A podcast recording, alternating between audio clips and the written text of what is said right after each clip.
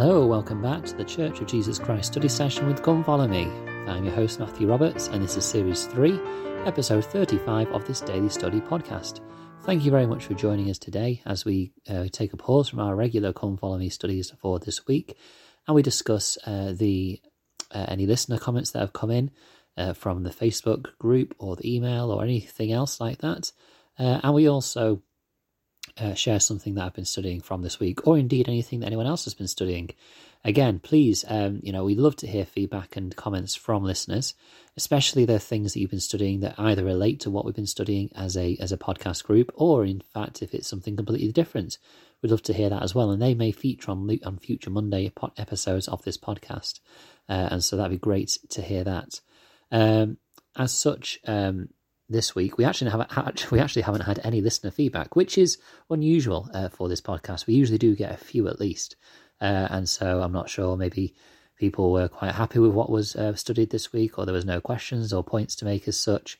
Um, but you know, it would be great to hear more either on the Facebook group. You can direct message me on Facebook, or you can email ldsstudysession at gmail.com if you have anything to share from what you studied during this week, whether it relates to Come Follow Me or not.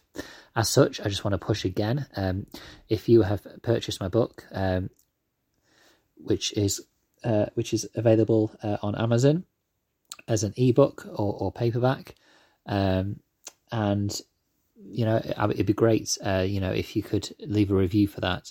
It's called From Father to Child: Raising a Child to Spiritual Strength in Generation Alpha, uh, and you know I've had some lovely comments from when uh, the book was um, kind of put out on Amazon for free over the Christmas Eve and Christmas Day uh, at the end of last year. Um, and I just thought I'd just share a couple of comments from it uh, just to see what you can uh, get yourselves in for uh, if you purchase, uh, and it's really cheap, a copy of that. and it would be great if you have read it to leave a review. Um, We've had one quote says, "Once I started reading this, I had to carry on. Our children are the next generation of parents, and if they have any hope for a, li- a life full of love, hope, and charity for others, they need their parents' guidance, especially now when gospel values are being eroded by the wider world. There is always hope for a better future for our children, and this book is a great place to start, whatever your beliefs." Uh, someone said, excellent read for any parent. Wish I had read it earlier. Gives lots of great advice and guidance, as well as well referenced quotes and information from respected leaders. Uh, and another individual said, having great interest in this in this topic, I enjoyed every page. The book is so relevant to our day and written by an intelligent, thoughtful, in the full sense of the word, word and sensitive father. I wish there had been a book around like this when I was rearing my own children many years ago. I have to say that last um, review um, was it particularly was particularly nice to read. Uh, I mean, obviously, uh, it's not a relative of mine or anything like that, just to put it out there. Um, but it was really nice to see. So please do leave a review. That'd be great and really help the book. And if you haven't had a chance to read it yet, please do get it from Amazon. Uh, I'll leave a link uh, in the um, Facebook group.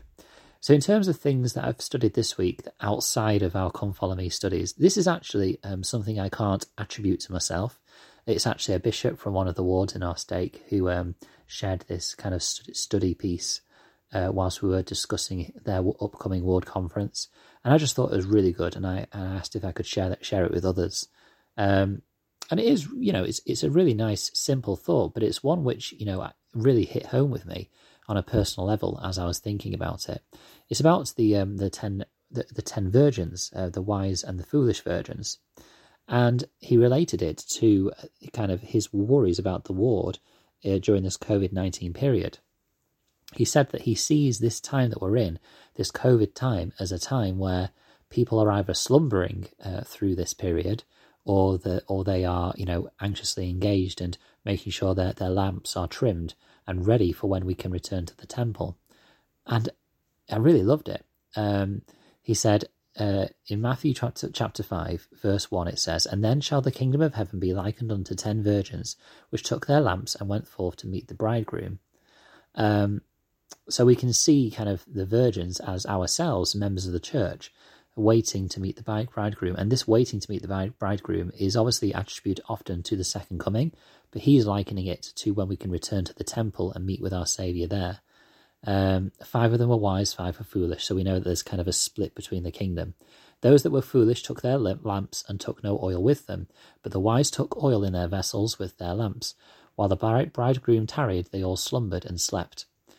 So, this time of COVID 19 is a time where, I mean, we all are engaging with church and worship and all these things with in very different ways and we have to because of this global pandemic. So actually in a way we're all slumbering in a sort of sense. We're all having to worship in a different way. But the wise um, people among us among members of the church who are prepared to return back to the temple have done things have prepared things themselves so they can hold a, a current temple recommend and be worthy of it um, perhaps finding families through family history and names they can take to the temple when it's time, and teaching their families, if they have children in the home, to be prepared and to develop and still learn gospel principles, even though we are confined to our homes for a period of time. Whether wherever you are in the world, obviously it may be different. In the UK, for example, we are in the midst of another lockdown at this stage, and so we're all being asked to stay at home for a, another number of months. Um, and so you know, are, are, we prepared like the wise virgins? For example, in verse 6 it says, And at midnight there was a cry made, Behold, the bridegroom cometh, go ye out to meet him.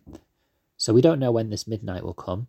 Obviously, in the in the um, parable, it's often likened to the second coming. But for us, this may be when midnight comes, the temple is opened. You can go back to the temple.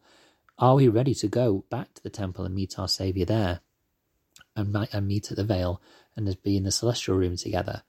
Um, of course, all those virgins arose and trimmed their lamps, and the wise ones were prepared, and they were able to go in, whereas the foolish ones, they were not ready. Um, they There was not enough oil for them. Um, they had to ask for some from the wise virgins, but as we know, we have to prepare our own oil for our lamps. Um, and so they had to go and get more oil, and they were not ready when the time came.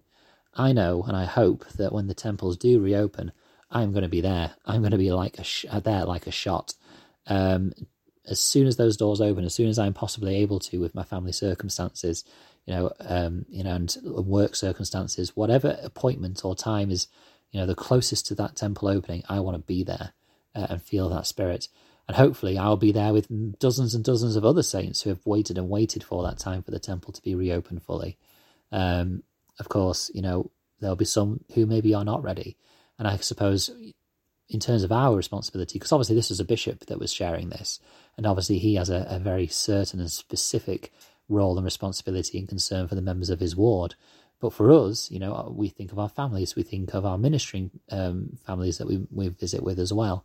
How can we prepare those people? And indeed, whatever calling or responsibility we have uh, in the Lord's kingdom, how can we reach out to those in our stewardship and help them to be like the wise virgins who are preparing and have got the oils ready in their lamps when the time comes when we come out of this slumber um, of not being able to go to the temple, who will be ready at that time. I thought it was a really lovely example uh, and a great um, likening of this analogy to something different. Thank you very much for listening today. I hope you've enjoyed this little uh, study. Tomorrow we will begin our next week's study of the Come Follow Me materials. I believe we're looking at Doctrine and Covenant sections 10 to 11. Uh, a little bit of a rewind in terms of the chronology of these, uh, uh in terms of these um, revelations, but uh, an interesting look nonetheless at some more of the 116 pages and a bit more about Hyrum Smith, who will meet for the first time officially uh, in these revelations. So please do join the Facebook group, Church of Jesus Christ Study Session with Come Follow Me. Uh, you can also email ldsstudysession at gmail.com if you're interested in sharing some of your thoughts and if you're interested in joining in a weekly podcast episode on Zoom with myself uh, along with me. Thank you for your, t- your time and until we meet again.